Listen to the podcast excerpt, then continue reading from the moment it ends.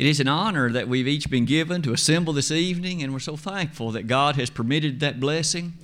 As often as the scriptures remind us of the, the prerogative and the priority that associates to our service to Him, how delightful it is to assemble in the peaceful confine at the close of this first day of the week, and to do so assured that as we worship Him in spirit and in truth, that not only shall it be a blessing to His cause and kingdom, but you and I each shall be encouraged and built up indeed in the most holy faith.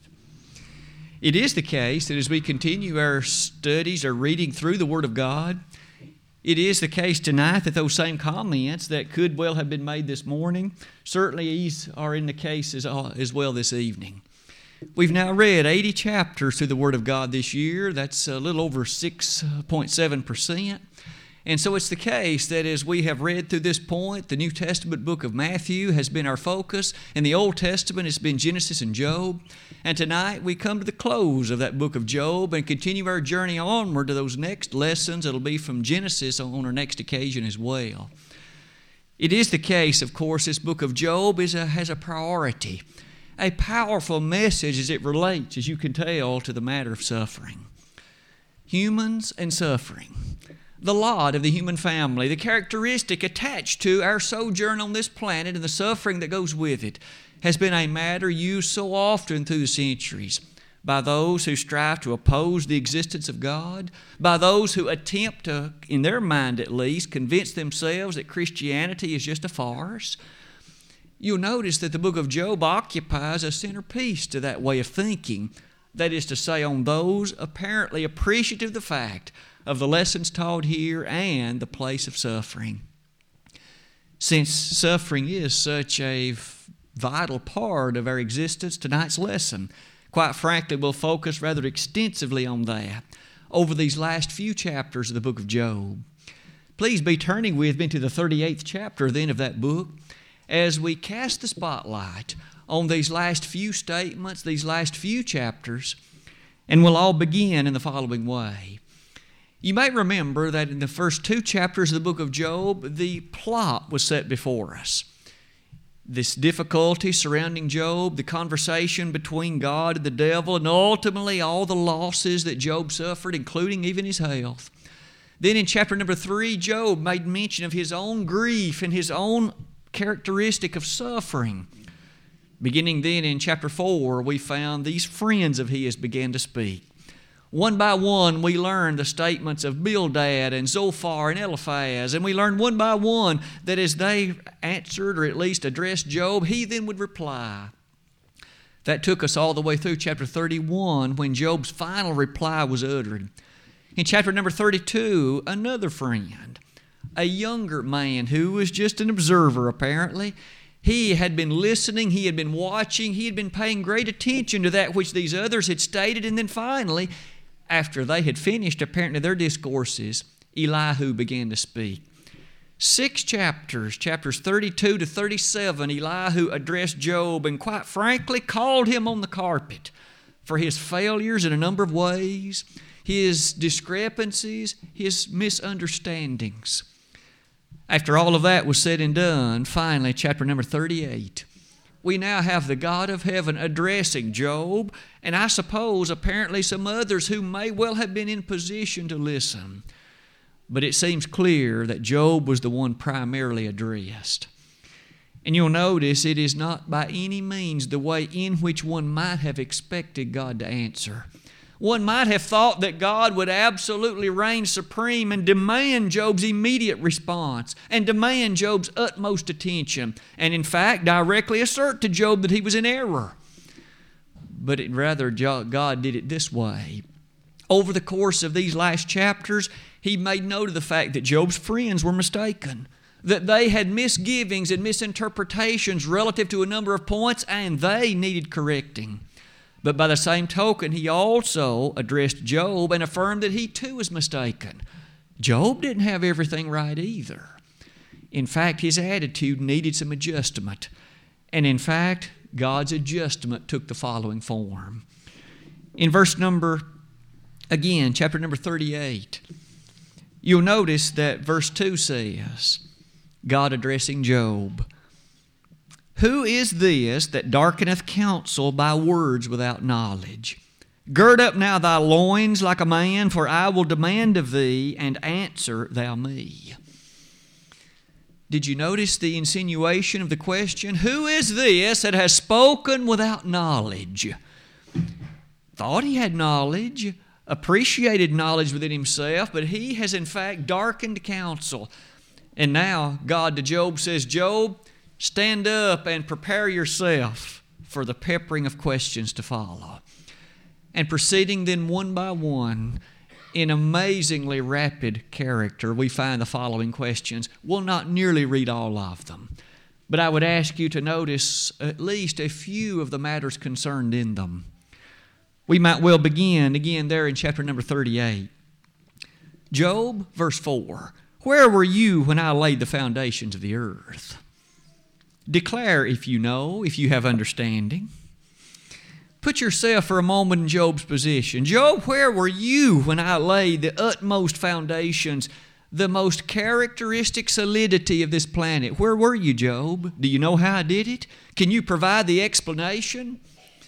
Today, may I suggest to you that scientists still consider that a powerful question. Over the course of years, I've had the opportunity to wrestle with these as they imply characteristics of both physics and geology, and we still, some data suggests some things, but we still do not know the absoluteness of that answer. God, however, was only getting started. You'll notice in verse 5 Job, who laid the measures thereof, if thou knowest? Or who hath stretched the line upon it? Verse 6 Whereupon are the foundations thereof fastened, or who laid the cornerstone thereof? Job, this earth upon which you stand. Can you explain the nature of its foundations? Can you understand the characteristic attached to the way in which it's so solid, but yet in other places it's not? Job, do you know those answers? Verse number 7 when the morning stars sang together and all the sons of God shouted for joy. Job, can you explain that? Later in this book, or I should say earlier in this book as well, various constellations are mentioned the Pleiades, Arcturus. Job, can you explain them? Do you know their constituency? Can you explain the chemical composition of them? Job, can you explain the way by which light is able to travel from there to here? And furthermore, can you explain, Job, the way that the morning stars sing? Today, scientists wrestle with those thoughts, and in fact, we employ astronomically the characteristics of that to unfold for us the marvelous wonder of distant planets, the marvelous wonder of distant pulsars and quasars and other heavenly bodies. Verse number 8 Who shut up the sea with doors when it brake forth? As if it had issued out of the womb. Job, there was a time when the ocean, in fact, overstepped its bounds significantly and waters flooded this planet, but now it isn't so. Job, can you explain how that, how that is? Verse number nine When I made the cloud the garment thereof, the thick darkness a swaddling band, for it and break for it my decreed place, and set bars and doors. Perhaps we already are gaining the character of these questions. And so, as you come near the bottom of that slide, there are questions that deal with geology. There are questions that deal with physics. There are questions that deal with chemistry. There are questions that deal with the great scope of oceanography. God asked Job all of these. Job, tell me something. Give me the answers. I would submit to each of us as you think about them, we still find quite often millions and millions of governmental dollars poured into research with respect to some of them. Still searching with great yearning the answers. And yet God asked Job these things 4,000 years ago. Isn't it amazing we still don't know all the answers? In fact, still don't know a large number of them. Beyond all of these on this slide, Perhaps it's fair to also notice that some of the questions not only dealt with the inanimate world, like rocks and the ocean, but many of them, God finally comes to the point of actually attacking the very nature of man or the animal kingdom. It is, in fact, you'll notice here, what about the very nature of wisdom and understanding? To this day, that is a critically important matter that distinguishes animals from human beings. You and I have a sentience about us, an understanding, a mental capability that they do not have. Job, can you explain how that difference comes about? There isn't an evolutionist in the world that can answer that question. Not one. They have their conferences and they have their tremendous scholarly presentations, and not one has ever been able to explain that answer. And God asked it to Job that long ago. You'll notice beyond that, there's the nature of how the animals give birth, the way that they do, the regular manner in which it comes about. And to this day, it still takes a tremendous effort on the part of scientists sometimes to understand all the details by which that comes to pass. There are a few innocent but powerful presentations in God's questions. I've just selected a very small sampling. I would ask you to think interestingly about the feathers of a peacock. Have you ever witnessed a peacock?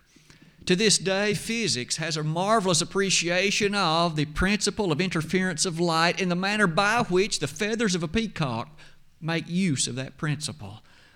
The color isn't just simply a colored feather. It has to do with the layers in which those feathers lay on top of one another. And that is one of the means by which the color is presented. And isn't it beautiful? Absolutely stunning. God asked Job about that. You'll notice he also asked him about an ostrich, a very unusual bird to be sure. You and I know today, among the birds of the world, the ostrich occupies an almost singular position. Job, can you explain the way by which the ostrich has that character? I suspect Job had not a clue. Today, we still wrestle biologically with understanding some of these. Isn't it fair to say as you close that slide? There's the strength of the horse. There's the characteristic of various birds such as eagles and hawks. And then you might notice that the entirety of chapter 40 is consumed with two special creatures. Very, very special. On the one hand, the behemoth, on the other, the leviathan. And God especially made reference to them as a singular appreciation of His own grand ability.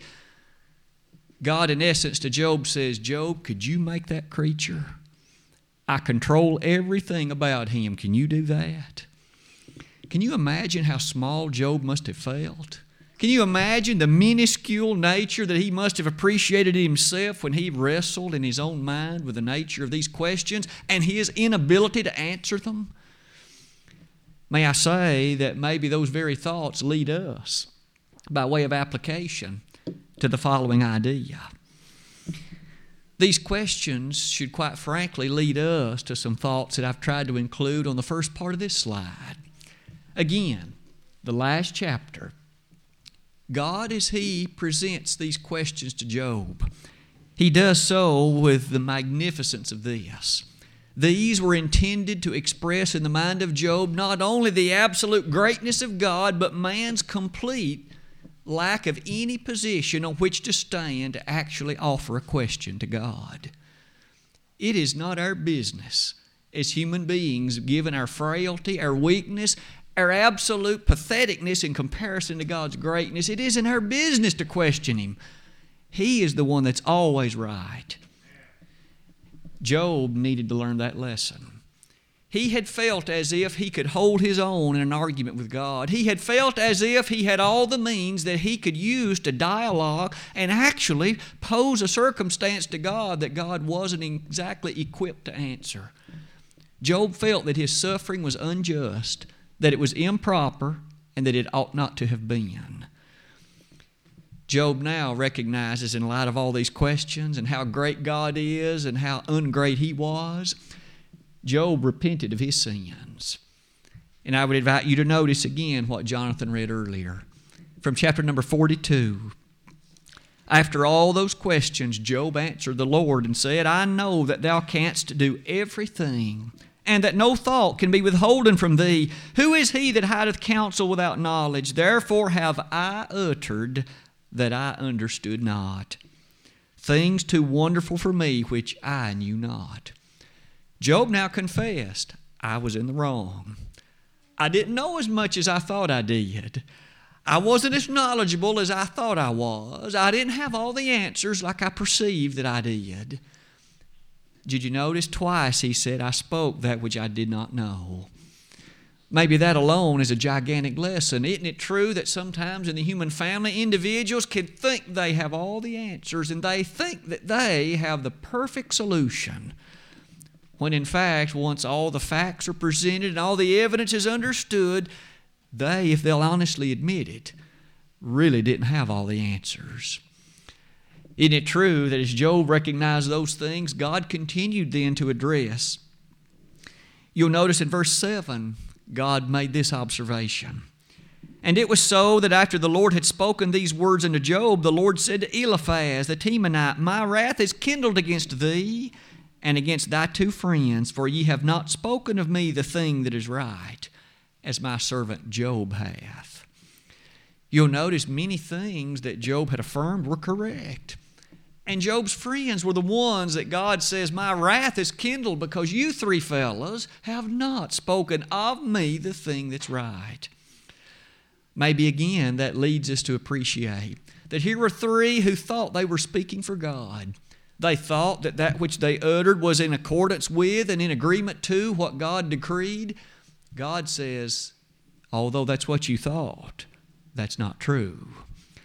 Today, there are legions who claim to speak for God.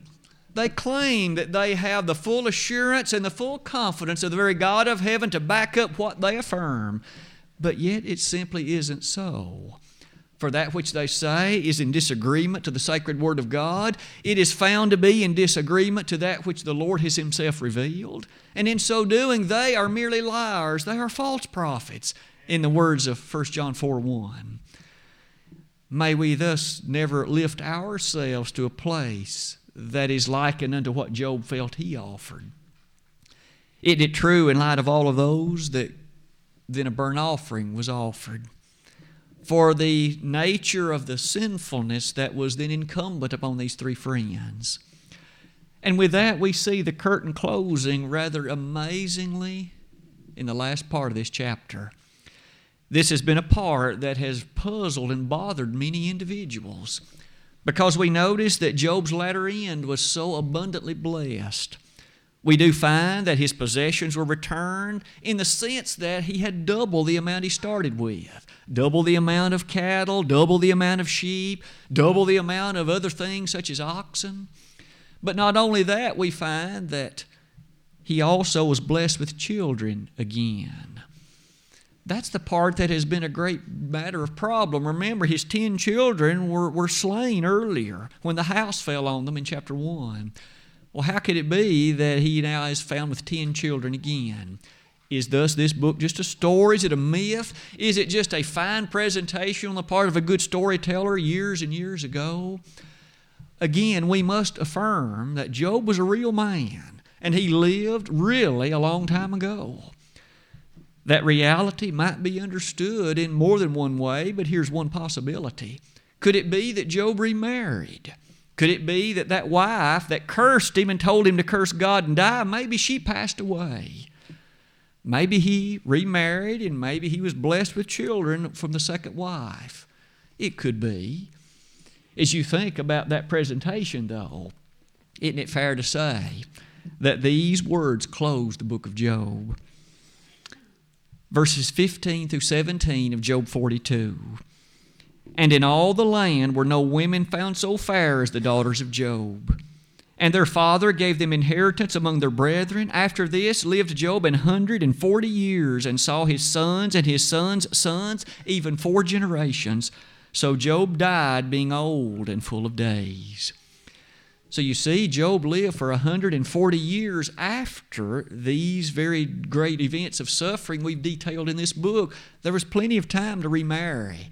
And under the long patriarchal ages of the book of Genesis, plenty of time to bear more children. Maybe that's the easiest explanation for the reappearance of ten children. It is, with regard to that, we come to the close of the book of Job. But in closing it, the topic of suffering has been directly put before us. I'd like to invite you to consider then, in rather rapid fashion, some comments about suffering. I make these comments as preparation for what any of us may be called upon to, to face and to bear at some point in life, or maybe you've already been called upon to deal with them in one way or another. Suffering, quite frankly, is just a part of existence, isn't it? God hasn't promised any of us a carefree, non suffering sojourn in this life it always brings its tears and it brings its difficulties and it brings its hardships. The book of Job is a grand way to help all of us be ready for them whenever they come our way. Here, then, are some results that we find from this book alone. We shall use some other books and other verses to help amplify the thought, but these are some matters that are so very encouraging. First of all, we recognize that Suffering isn't directly a consequence of sinfulness, on, on the part of ourselves at least. We know that the wicked are called upon to suffer at times, but so too are the faithful. Even those that are right with God, they too have their own burdens to bear, and they too face their own problems and great challenges at times. And so, one of the easiest things to keep in mind is when you and I are called on to suffer, as we think about our life, it may not be directly the result of a sinful choice we've made. Rather, it may well come from these other things. You realize that even in the course of that suffering, God is always right. He is always correct and proper. And whatever characteristic has brought that suffering about isn't a reflection in any way to question or doubt Him. For He is as lovingly faithful as longingly astute as he has always been. Do we not read in the New Testament, He is the same yesterday, today, and forever? Hebrews 13 8.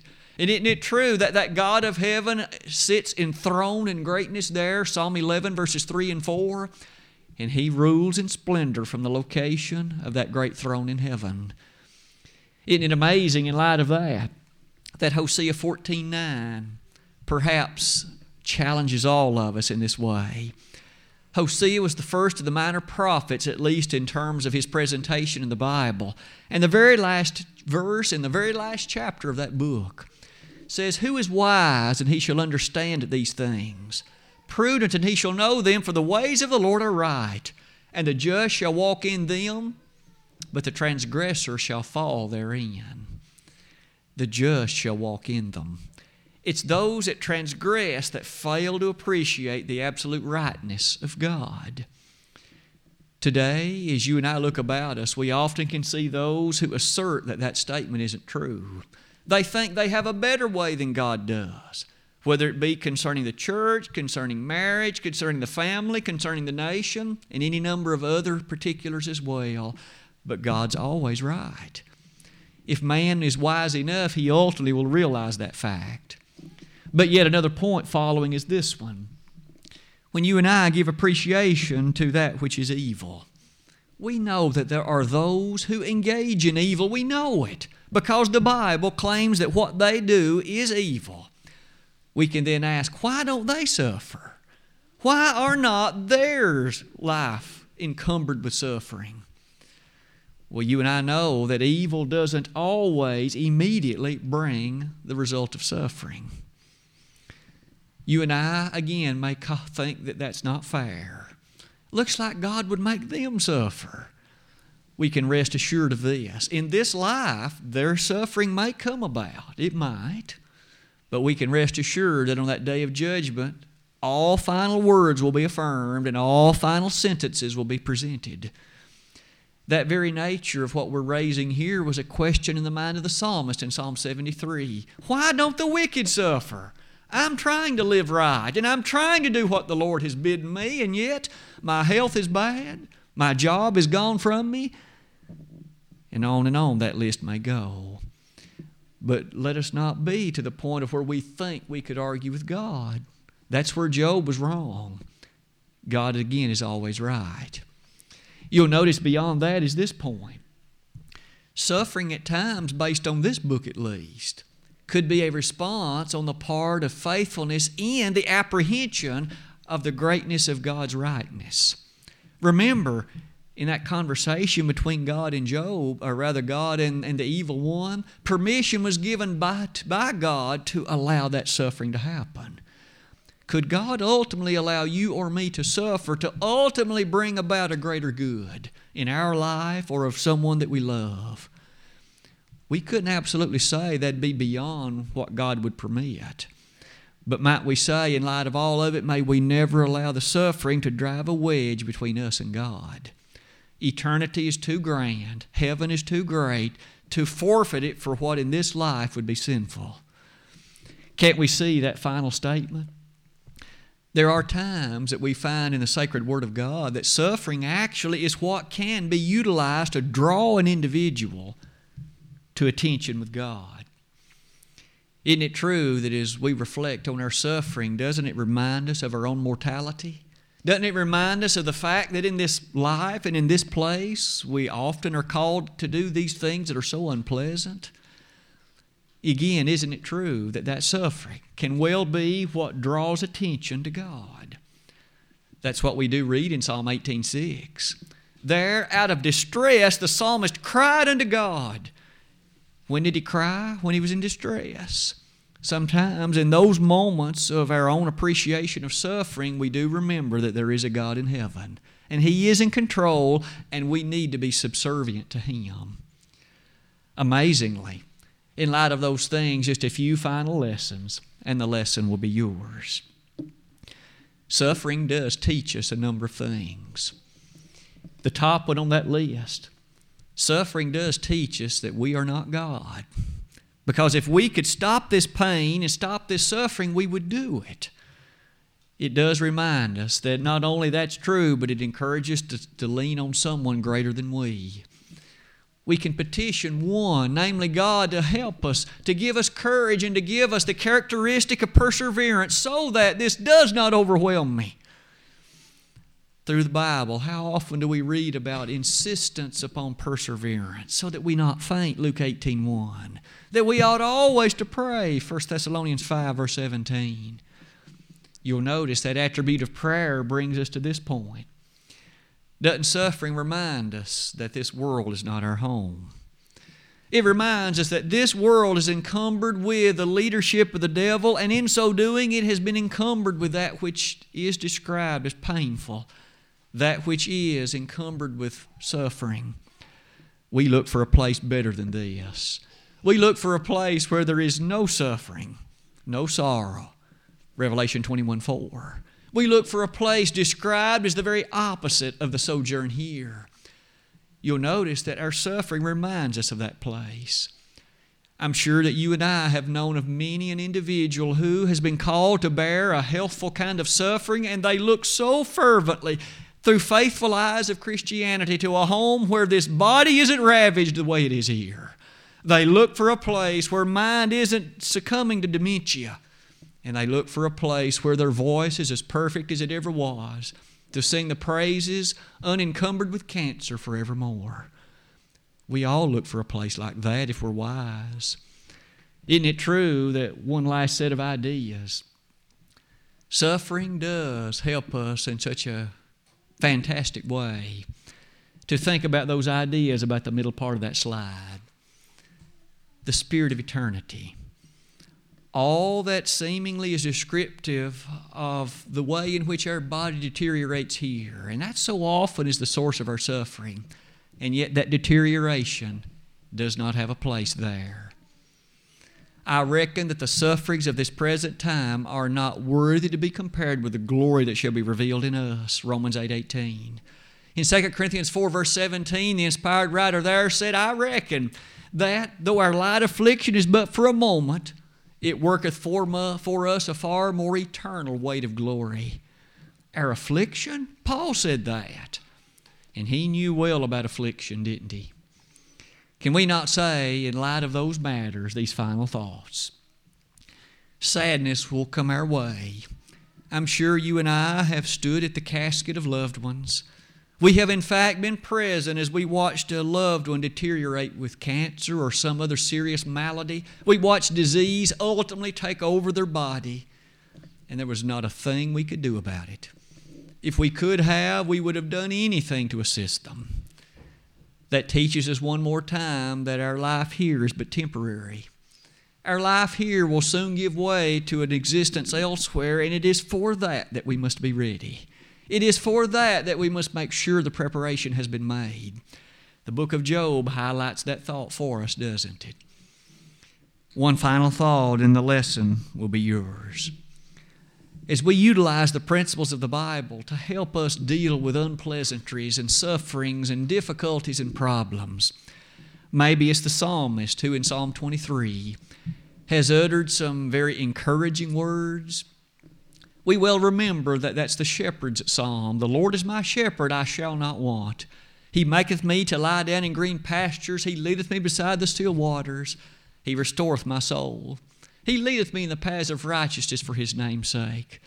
Yea, though I walk through the valley of the shadow of death, I will fear no evil. Why? For thou art with me. Thy rod and thy staff, they comfort me. Thou preparest a table before me in the presence of mine enemies. Thou anointest my head with oil. My cup runneth over. Surely goodness and mercy shall follow me all the days of my life, and I will dwell in the house of the Lord forever. David was able to make that assertion, and how special it was. Tonight, as we think about some of the final words, the other words that we might well utilize from the pen of David. Didn't David himself say in Psalm 90, verse 12, Teach us to number our days that we may apply our hearts unto wisdom? Didn't he say in Psalm 39, 4, again, beseeching the very instruction of God? In the following way that we might know how frail we are. Do you suppose Job knew how frail he was after the suffering was over? I have the greatest assertion that there was no doubt about that in his mind any longer. May you and I, with wisdom, know how frail we are and live wisely.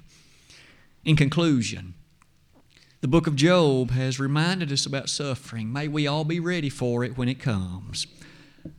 And with that, may we be ready for our own death whenever that might be, so that we can leave this life resting assured that heaven will be ours, that the efforts and the difficulties of this life have been well worth whatever they would have cost us, for heaven indeed is now our reward. Tonight, if your name is not written in the book of life, if all isn't well with your soul, this hymn of encouragement has been chosen. We're going to stand in just a moment and sing that. And if we could be of help to you in your response to the Lord, we'd be delighted. For notice, you're not responding just to me or to our eldership. The one to whom you respond is far greater than any of us. It's the Lord Jesus Christ. If we could be of assistance to you in your initial obedience or in rededication of your life, why not come and do it at once while together we stand and while we sing?